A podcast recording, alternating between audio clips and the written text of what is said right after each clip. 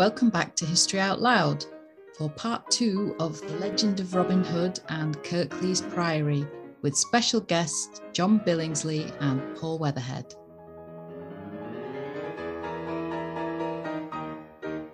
If we move on to the um, second part of the podcast, um, Haunted Kirklees. Paul, in your book, you say, although one might expect Kirklees to have a long history of hauntings, the ghosts are rather conspicuous by their absence, at least until the 20th century. Um, why, why do you think this might be? It's strange, really, because you know the stories that have been recorded mostly stem from the the, the early and, and, and through to the late 20th and 21st centuries. So it, it's it's interesting why why those ghosts are conspicuous by their absence, and it could be that you know ghosts need an audience, and if this grave was just a dilapidated ruin through much of the 19th century, then you can see why um, a lot of ghost legends wouldn't accrue to it. I mean, it could be also that there were legends or, or uh, spooky stories told about it, but they haven't been recorded and that they've they've been lost. Hmm. Yeah, I think um, the privacy of the of the estate. Currently, the Armitages keep the estate very, very private. That may have been the case even after they took over the, the land in 1565. And uh, the implication is if it was very, very private, then, as you say, ghosts need an audience. And if there's no members of the public walking around on the estate, then there's nobody to see them and I suppose one aspect of the sort of privacy around the grave might have backfired to some extent because when the with the grave being off bounds to the public, that sort of led to clandestine nocturnal visits to the grave um, throughout the 20th century. So it, that might have backfired somewhat and helped to create the legends that that the privacy was struggling against. Yeah, and amongst a whole repertoire of, of ghosts, road ghosts are quite common. And this was no longer, but this was a highway. And most of the 20th century ghost sightings are in this highway vicinity. So there could be something going on there as well. I'm not saying there is, it just could be. Mm. So um, there's quite a few spooky sightings in the vicinity of Robin Hood's grave. John Hill, um, Paul, you spoke to his son, didn't you, Stephen Hill, about John's experience. in 1924 was it? That's right. So um, John Hill uh, lived in the gatehouse um, in the 20s. He was a, a farmer on the estate. Uh, and he told the story to his son who, who, who shared it that his father was coming home from a, a night out in the Three Nuns Inn. He may have had a few um, at the pub, and he was walking through the wooded area back to the gatehouse near the grave, and um, he described something falling on him from the trees and knocking him to the to the floor. And when he sort of came to his senses, he saw the silhouette in the gatehouse window upstairs in the gatehouse of uh, a figure, a male figure holding a bow. Um, uh, you know, and he ran into the gatehouse where his wife was at home and there was no one there. So he said to his dying day, apparently, that he was convinced he'd seen the ghost of Robin Hood.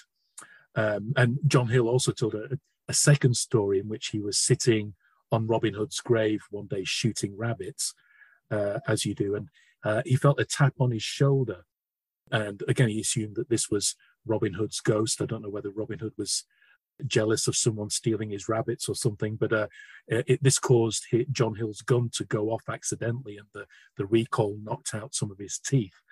Um, you know, it should be said that Stephen Hill said that this may be some of his father's uh, one too many tales. It's in, it's interesting that he got a couple of teeth knocked out. If we um, think to the thing we were talking about earlier about um, Navvies chipping off bits of his grave to cure toothache. That's a great association with drug never made before, and that um, it, it, it, fits also in with with the sense of uh, an Ackroydian sort of psychogeographic sense as well that events recur in a place. Here, you've got the vengeful rabbit. You can always imagine a, a giant rabbit, which of course is always a trickster figure in in myth as well. Yeah, there's that there's that play, isn't there, Harvey? Have mm. you hmm. heard of that? No, it's only Donnie Darko that I can remember as a spooky rabbit. It, with Harvey, it's a chap who has an imaginary rabbit. Well, there's always Night of the Lepus as well, the sort of um, Australian horror movie from the 70s about giant cannibal rabbits. I've not heard of that one.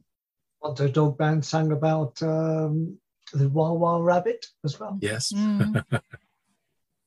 um, so if we um, if we move on to Edith Ellis, so she also had a mysterious um, sighting, didn't she? Yes, this might have been possibly the earliest sort of ghostly sighting that, that, that we have, which was the early 20th century. And Edith Ellis used to go and stay with her cousin, Alice Ellis. Edith would say that she had heard the ghost of Robin Hood calling out for Marian and, and one night, both the girls saw, they, they lived um, in Hartshead, not far from the estate.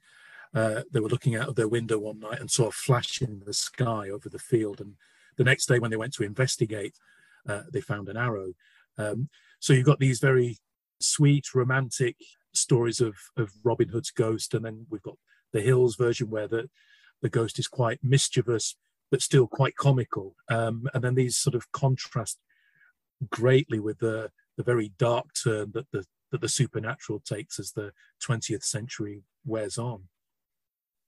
The idea of hearing a voice calling for Marion, um, I think you mentioned in your book that Marion is actually, in terms of the the folk story of Robin Hood, is added on much later. Is is that correct? Mm. Marian comes in with the May Games. Maid Marian comes in with the May Games, as the object of Robin Hood's love. Um, we have to remember that the 16th century Tudor period was the onset of Protestant England. And one thing we know from all the ballads that is that Robin Hood's primary religious affiliation was to the Virgin Mary. So I see Maid Marian as a Protestant secularization of his love for Maria. Oh. Hmm.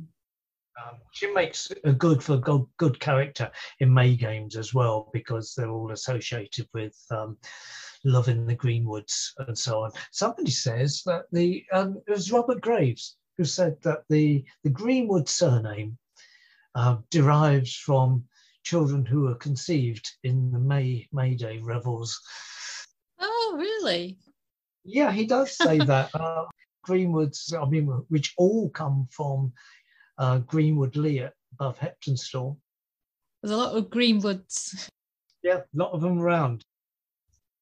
So um, we're talking about the, the hauntings becoming slightly more sinister as as time progresses.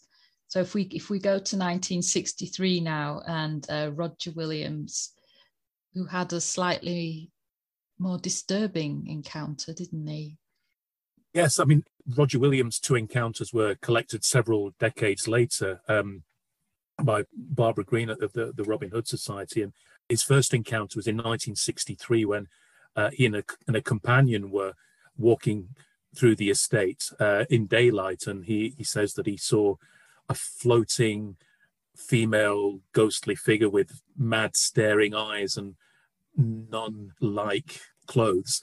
So this was a you know really really scary sort of vision of of what we presume to be the prioress of the abbey. And then in 1972 he had a, a similar encounter this time with another musician uh, called Phil Marsden, where he bent down to tie his shoelace and uh, and then when he looked up, he saw again the same frightening figure with mad staring eyes, seemed to be really angry with them, float past them, and then he suffered um, poltergeist activity in, in his house, he says. So um, you can already see a sort of darker turn to to the uh, to the stories here. I mean, Kai Roberts has sort of speculated that it might be that the earlier romantic tales were associated with the estate and the grave and the um, and the gatehouse being better looked after, uh, and that as they started to crumble and, and, and become more dilapidated and, and overgrown, that the, the stories associated with the place became darker. Um, I don't know what you think about that idea, John. Yeah, it's it's possible because the surroundings of the grave, there's no view from the grave. Even the highway has, has disappeared now. Uh, you can't see the priory from there. And yes, there's the sense of what's the word? Neglect. Yeah, I can see where Kai gets the idea from.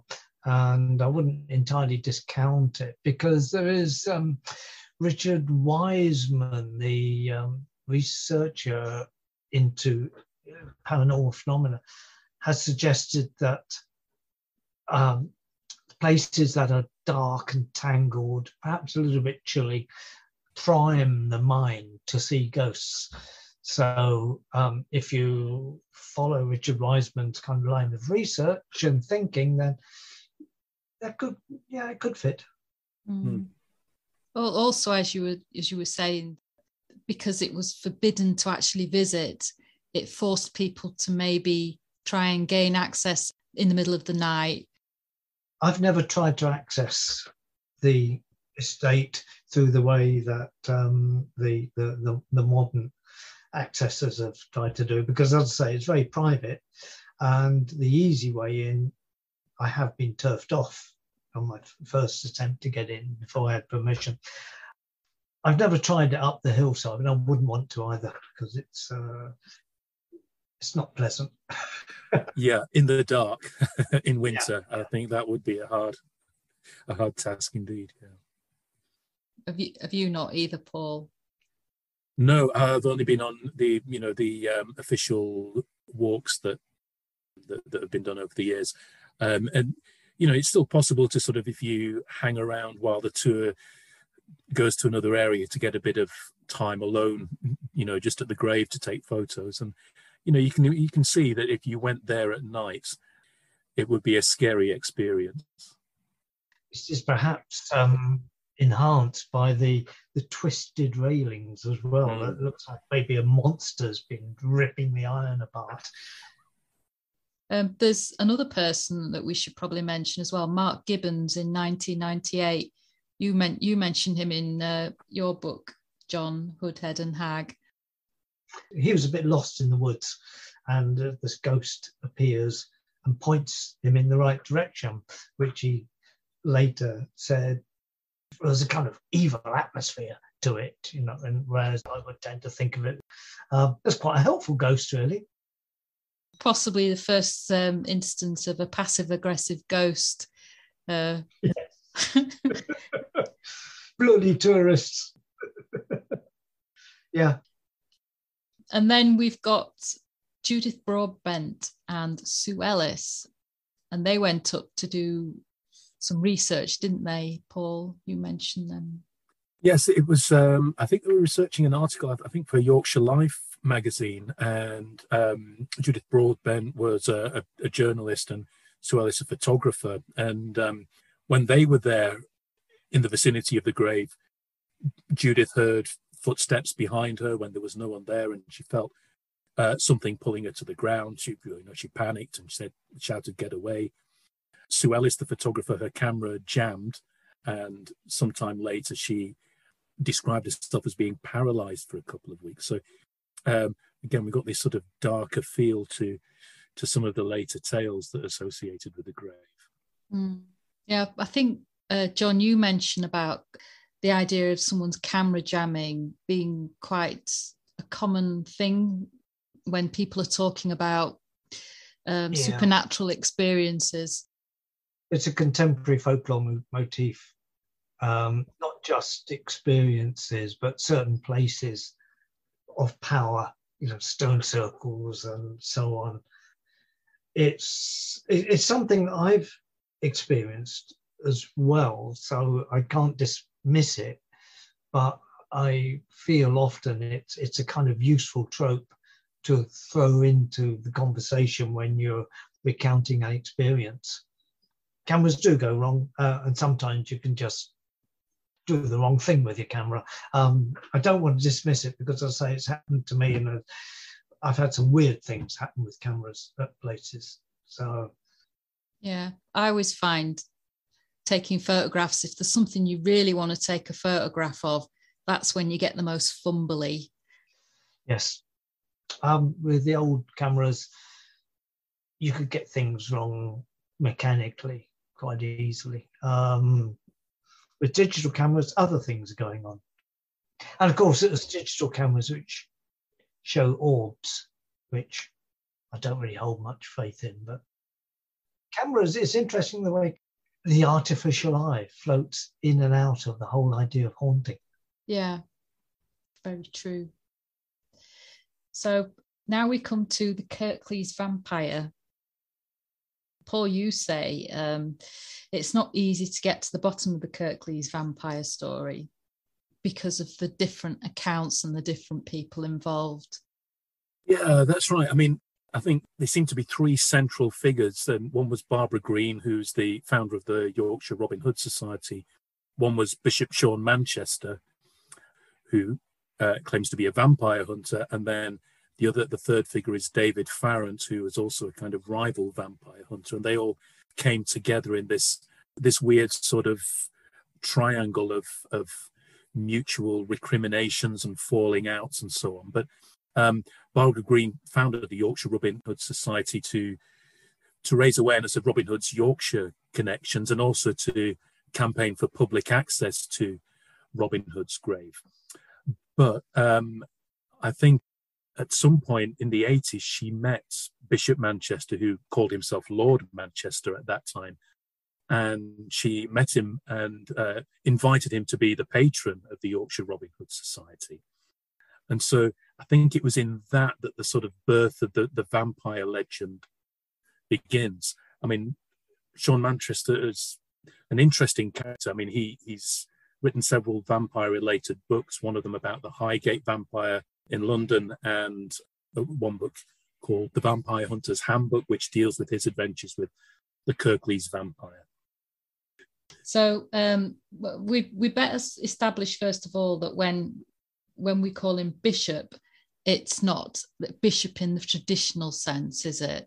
He's a bishop of the old Catholic Church, which, from what I remember, is a, a sort of a splinter that came from Germany a few hundred years ago. Um, so I, I, don't know any, any details about uh, his status as a bishop. Right. So we've we've got our three people. We've got Barbara Green, we've got um, Bishop Sean Manchester, and we've got David Farrant.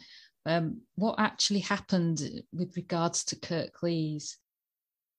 Well, we've got Barbara, Barbara Green starting the Yorkshire Robin Hood Society and then later meeting Sean Manchester and inviting him to become the patron uh, of the of the society.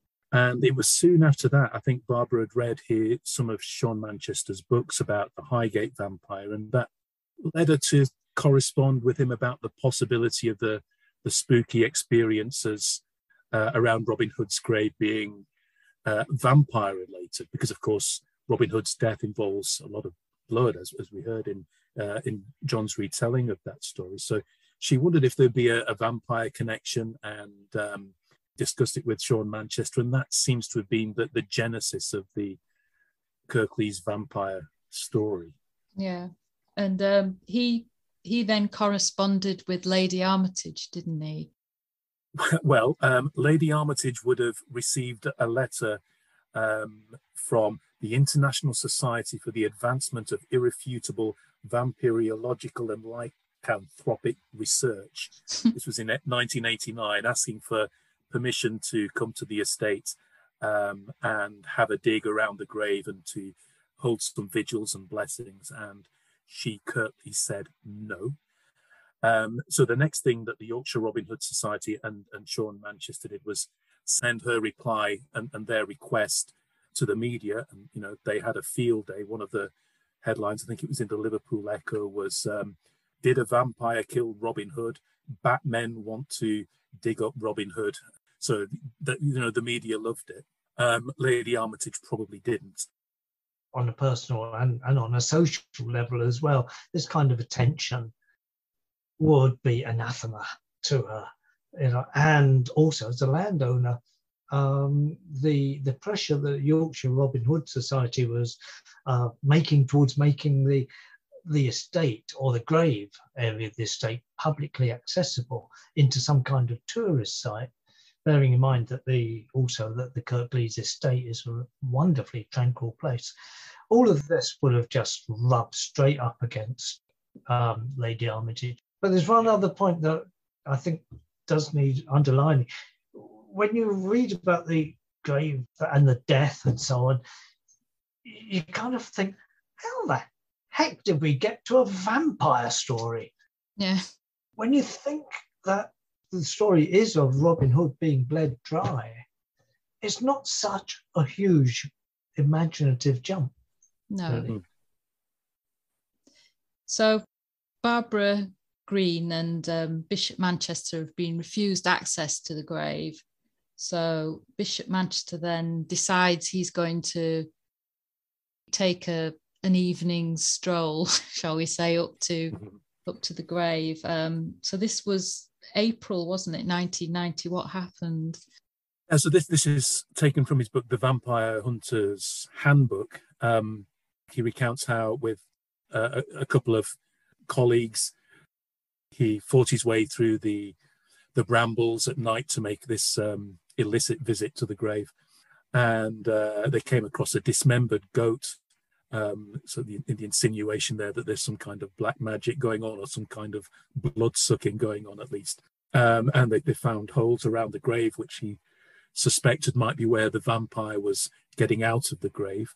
Um, and while they were there, um, he, he said that he heard a, a, a, horrific wailing, and he, you know, he got out his crucifix, held it up, and said, "Behold the light." But the wailing wasn't coming from a vampire or a ghost or anything, it was coming from one of his colleagues who claimed to have seen a, a darkly clad woman who first looked very serene and, and, and beatific, but then suddenly morphed into a horrible, scary, red eyed wraith. So they, they spread holy water um, around the area, and, and that was the end of their graveside adventure but yeah, I mean, you can hear. I mean, the, the description of it is uh, wonderfully lurid. You can you can see it in his book, um, Vampire Hunter's Handbook. There's some doubts about about this account. Well, th- there's some doubt about it um, because it's quite hard to find at night if you've never been there before. Mm. Um, and Bishop Manchester, I can't, can't, remember where he lives, but it's somewhere down south anyway. So and there's something quite unbishop like to imagine him scrambling over a wall and then fighting his way through uh, brambles at night, you know, with a with a stake and uh, and a crucifix, looking for the grave. So you know, some people have cast doubt on on on that. Yeah. That's when you need a ghost to appear saying, It's up there. yeah, yeah. Where, where was the ghost pointing the other way? after Manchester's visit, um, Barbara Green had her own experience, didn't she, up, up there in a similar sort of setting, nighttime. Um, what happened to her? That, that's an interesting one because I'm not exactly sure when that took place. When I, asked her last year, and she estimated 1992. Um, in her in her book Secrets of the Grave, I don't think it says the date, but it, in, it was a frosty winter's evening, and with some companions, Damien, Mervyn, and Spaceman, um, they were all intoxicated on various um, legal and illegal substances, and uh, apart from Barbara. And so they, they made their way over the wall and through the brambles and, and, and eventually found the grave. Uh, and while the others went off for a smoke, Barbara was left alone in the grave and she, she suddenly felt a, a sense of panic. Um, her hair stood on end, and she suddenly saw this horrific vision of an ex boyfriend who sort of morphed into the evil, leering face of Red Roger of Doncaster. However, she she's told that story on a number of occasions in different sources. And in some versions, she describes actually seeing the, the evil prioress, the vampiric prioress, hanging there and, and waves of panic coming over her. But and then later she sort of described that as being a semi-fictional account. And um, I asked her about this last year when I was, you know, doing the, the new edition of Weird Calderdale, and she clarified as saying that really what she saw was Red Roger of Doncaster, but also from the corner of her eye she saw a black shape which she thought was the prioress. Um, so that the story's been very fluid, one might say. She saw Red Roger of Doncaster, and she then she saw the prioress. And the last time, uh, uh, you know, I contacted her, she she she saw both of them. There's a couple of good quotes, isn't there, of of what she reported to have seen. Yeah, th- this is from Secrets of the Grave, a book, Secrets of the Grave, and this is one of the earlier uh, retellings of the story um, of, of what she experienced on that night in 1992 or thereabouts. And this is what she said. She said, From the surrounding trees, I saw and felt streams of evil pouring forth and washing over me. I felt in that instant that I was going to die on the spot. Then, even more terrifying, I saw materializing before me a person I knew well, hideous, sneering, and hateful, surrounded by tongues of flaming red hair, I was looking into the freezing grey eyes of my ex lover. Yet, as I recognized that foul and malevolent visage, I was at the same time aware that I was seeing the spectre of the wicked prioress's paramour, Red Roger of Doncaster. Interesting. That, that, that was um, the, tale that she, the, the, the, version of the story that she told in Secrets of the Grave.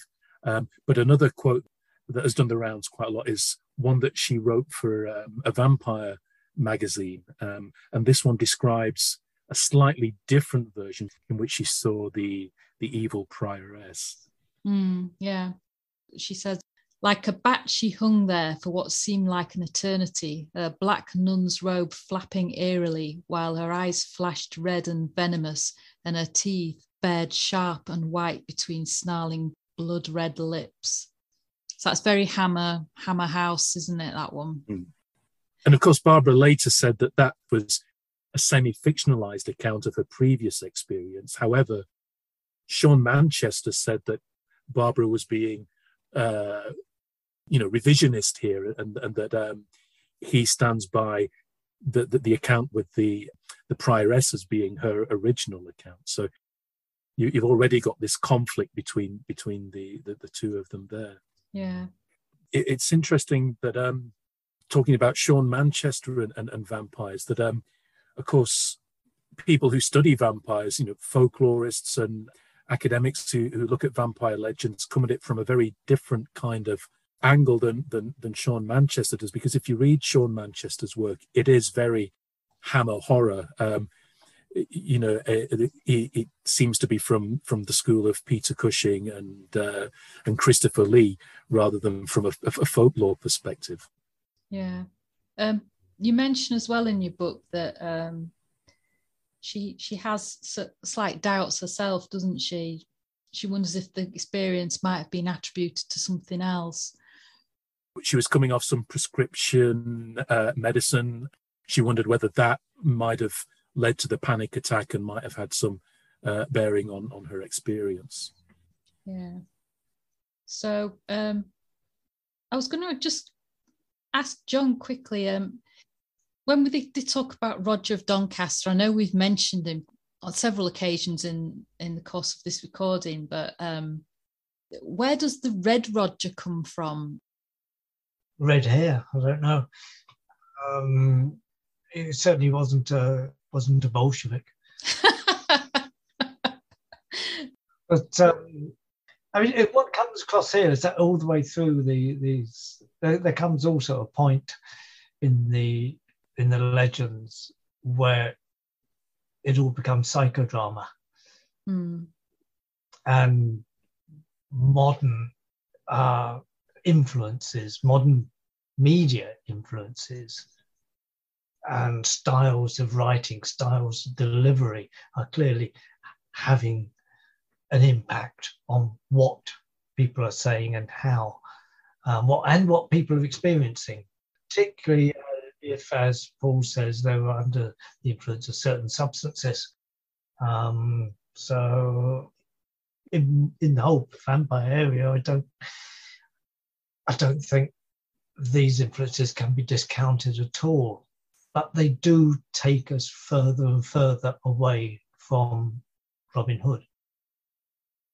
As the story progresses, um, Barbara Green is introduced to the third person in the, I don't know what we'd call it, triangle. um, David Farrant. So this was in the 90s she was introduced to him, wasn't she?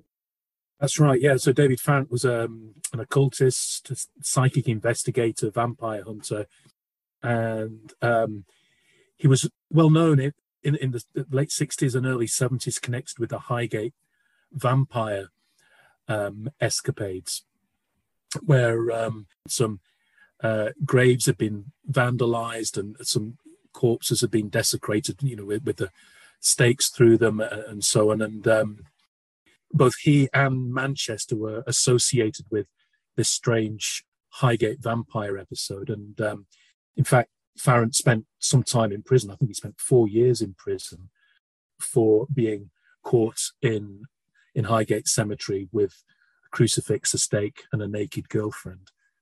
Right, yeah, taking taking photos. Is that right? Of his naked girlfriend in the graves, and he's um he's sadly died, hasn't he? Since he died in 2019, I think. And but the the the rivalry between Manchester and Farrant, which started in the 70s, you know, when they they used to advertise these um, duels to the death, these sort of magical or occult duels to the death around London, and um, th- this rivalry stretched all the way up to to the last years of his life, where um, Farrant used to produce a comic called Bishop Bonkers about Bishop Manchester. You know, about quarter of the internet seems to be taken up by by these characters, and um, Bishop Manchester produces various blogs and websites that that have various unflattering photos and stories about the, the, about Farrant and his escapades. So it was a long-standing rivalry, and I, I think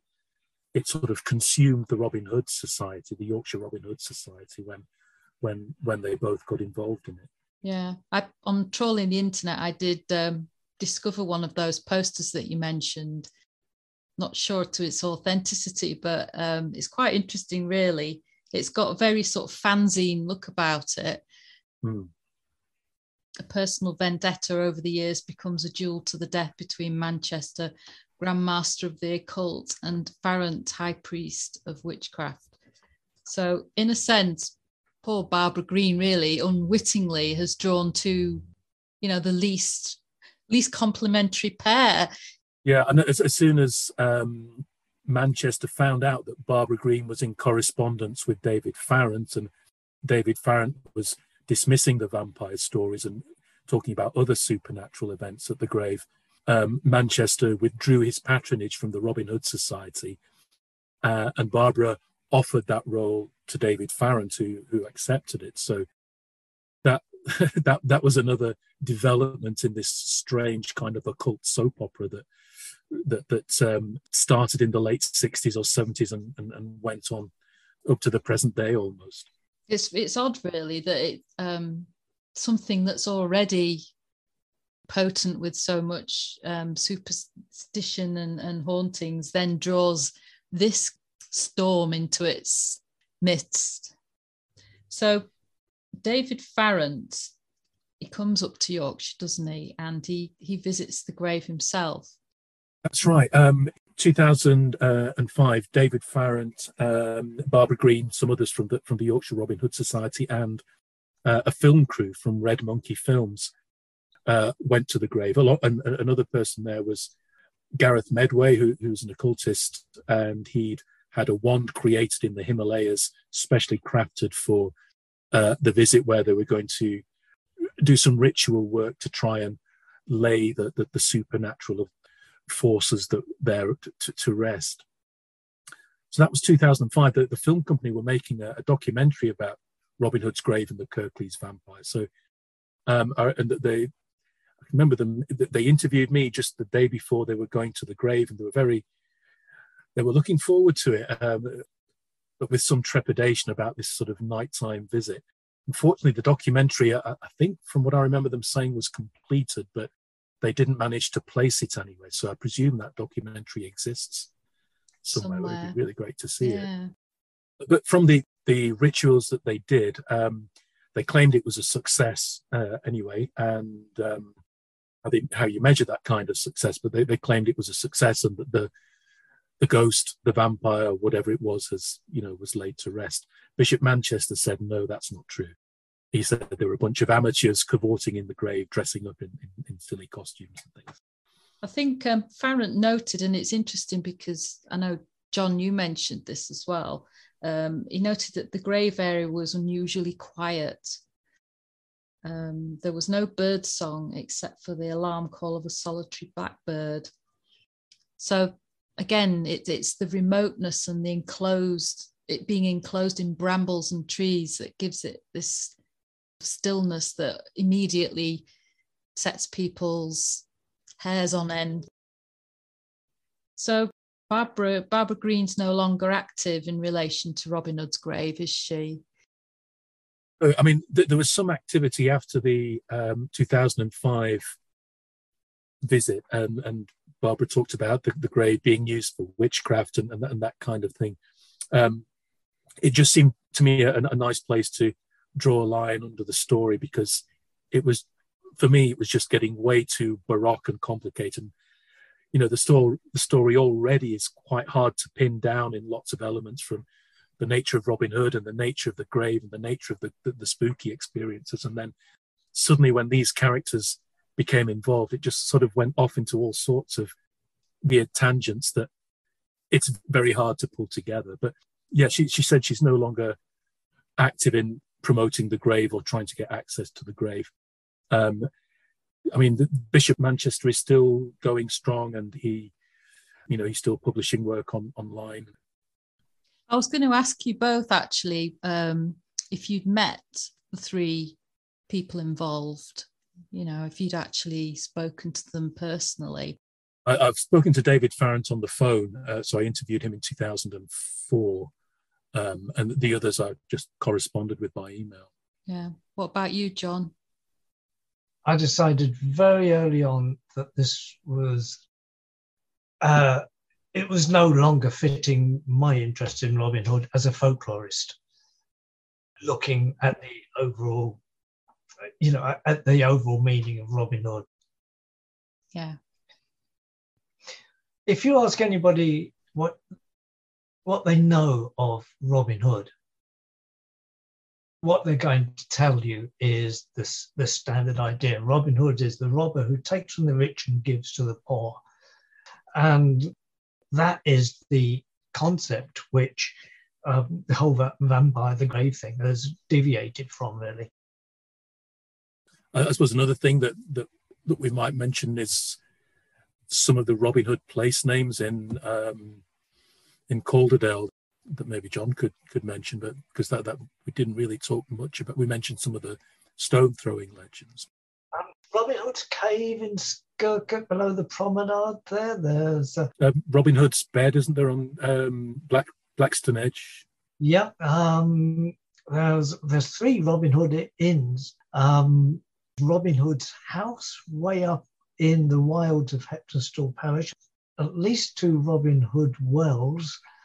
Um, a couple of penny stones as well, because there's Robin Hood's penny stone on, on uh, And there used to be one on the Wainstalls. They're the ones, they're the stones which Robin Hood threw over the valley. Uh, even the places which don't have his name, um, Standing Stone in uh, Sowerby, is reputed to be a stone at which Robin Hood used as a mark for quoits, is reputed to have stayed overnight in uh, Calais near Hebden Bridge. He's met Little John at Clifton on Calder. Uh, it just goes on. He keeps weaving in throughout. You've even got the idea Robin Hood was a hardy outdoors man, but one thing he couldn't stand was a thaw wind you know, a thaw wind is a wind that's really biting, it really goes right through you. They were called Robin Hooders, these winds, and said the only the only remedy for a Robin Hood was a Brighouse dumpling. What's that? It's a brighouse dumpling, which which is a, a dumpling which is so ruddy heavy that it just sits in you.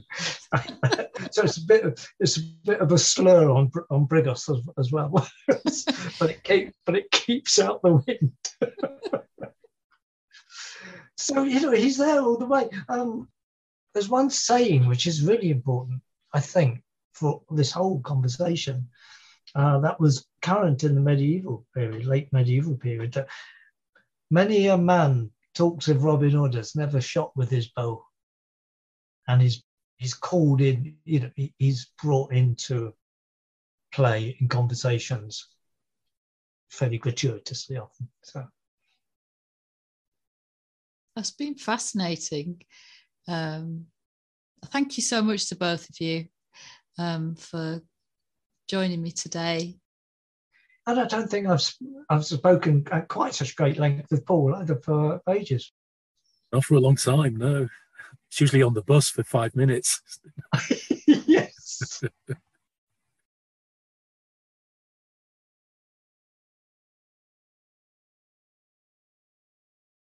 Uh, I mean, my first exposure to Robin Hood was the Disney cartoon where he's a fox. So that, that was my first exposure. I guess that a lot of people my age would have. Mine was the TV one, you know, the, um, the Richard Greene. That's right. Yeah. Da, da, da, da, da, da, da. like I said, Michael Praed was probably my first experience of Robin Hood. There were two films came out at the same time as well, wasn't it? The Kevin Costner one and the one with Uma Thurman and Jeff Nuttall in. Um, and the Kevin Costner one was dire. The other one uh, was much closer to the folkloric sense, I thought. Jeff Nuttall was obviously orchestrating the, the scenes. We know Jeff Nuttall, don't we? Do we?